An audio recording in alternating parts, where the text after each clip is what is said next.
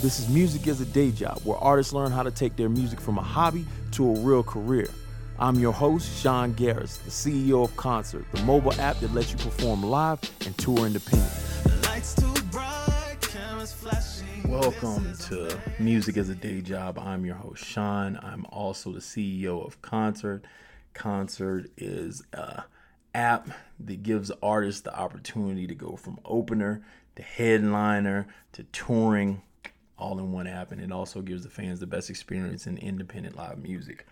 Um music is a day job. We're turning music as music into a day job that's the main thing we always try to do. Um so one of the questions i got because of my situation is to have a job or not to have a job. And now see here's the weird thing about this question because I, I will always tell artists have a job. Because you want to feed you want to feed your family of course. If you have the ability to maybe it's just yourself or you live with your parents or something like that then you have the ability to not have a job. And you can kind of just do your thing like uh, just push whatever you push and you might and someone's helping you or something of that nature. But always feed your family first. So let's get that out the way. Always pay attention to what you need to live and survive and you and your family need to live and survive. Um but now on the flip side, because of things like um, what me and uh, Brian did when we came up, um, I really, we really put ourselves with our back against the wall to kind of go like, hey, we got to figure it out.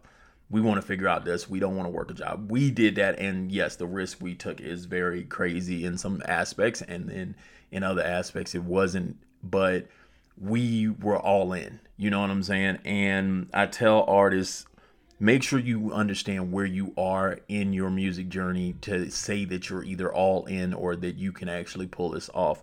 Um, so I, I kind of want to split this into three different things, but then you'll kind of learn these as I'm going through them. Um, uh, when you can kind of cross over is when you see the monetary benefit of um, your actual shows or whatever you're doing. And so I always tell people it's around 150 fans per city. You're looking for probably 400 fans because let's just say $40,000 is what you're looking to like make or more. So you're looking at possibly $40,000 which is around $100 per fan. Um so you're looking at 400 fans. Um inside 400 fans you probably are looking at 150 per city. So you're probably looking at three cities in Colorado where I'm from. I would have done Colorado Springs, uh, Denver, and something like Fort Collins or Greeley, and those would be my three. Um, you look at cities that are more they have bigger populations so you have a higher chance of gaining fans so then in your state what are the three what are the three cities like for instance if you were in arizona it might be Phoenix, Tucson, and um, Glendale.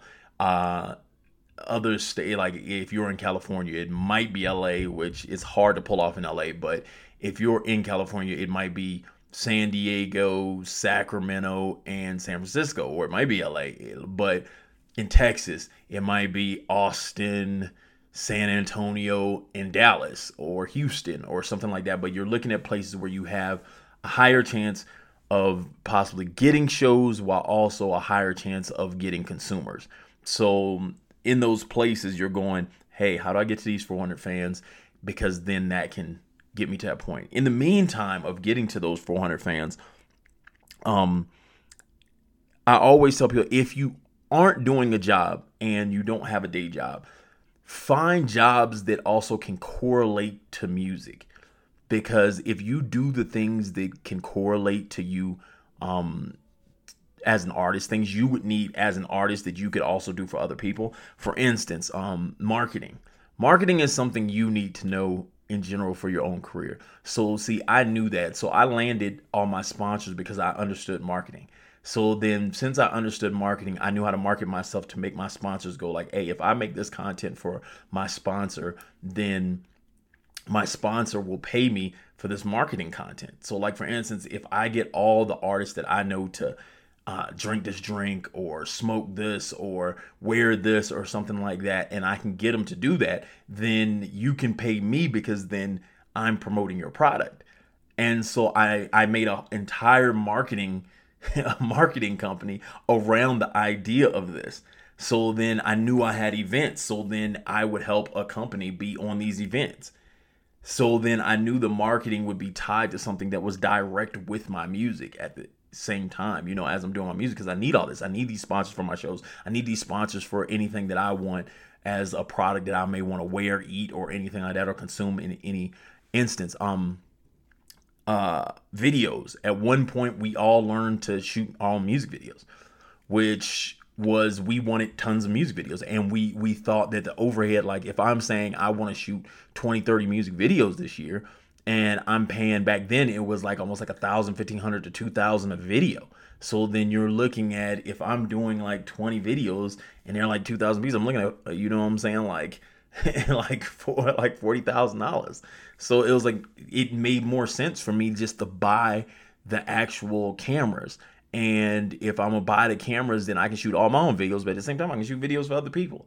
So once they start liking them, I'm gonna shoot videos for other people. So I was making passive income on the side of like, okay, well, I'm shooting, we're putting out 30 videos this year, but then people liked my videos. So then I would go oh, get me some passive income and I would shoot videos for other people and you see how that correlates because I'm already doing it. And in, inside that, I was able to meet new artists, artists that I would end up collabing with and making excitement around like doing videos for artists that would uh, jump on like um like we'd have these little like uh almost like um they're not raffles or anything like that, but it's like who can make it on this beat or whatever like that. Who can kill this beat the best? And the top five people that are gonna get on this beat, I'm gonna shoot a video for them. And then so you get that excitement to all the other artists and then they see you as not only like a peer but then they also see you as the man kind of like you know what i'm saying so it kind of helps you out in a way because you're doing all of the above um I've also seen people like I haven't done this, but I've seen artists that have clothing lines that went into selling clothes because their merch was catching catching fire, and so in the meantime, for passive income, they're able to sell merch and sell clothes. Um, all these things are things that you can correlate as like side jobs that you can kind of do that don't take away time from things you already have to focus on as an independent artist um and just understanding knowing those income streams that as an artist that are inside being an artist of course as i always said shows merch streams features sponsors those types of things knowing those and being strong in all those because people just naturally think oh the only way an artist makes money is either he's on tour or his album sells a lot and the majority of the artists that you actually know that are the most famous the majority of their income come from other sources. They come from sponsors. They come from movie deals. They come from as you see when people get movie deals they stop rapping.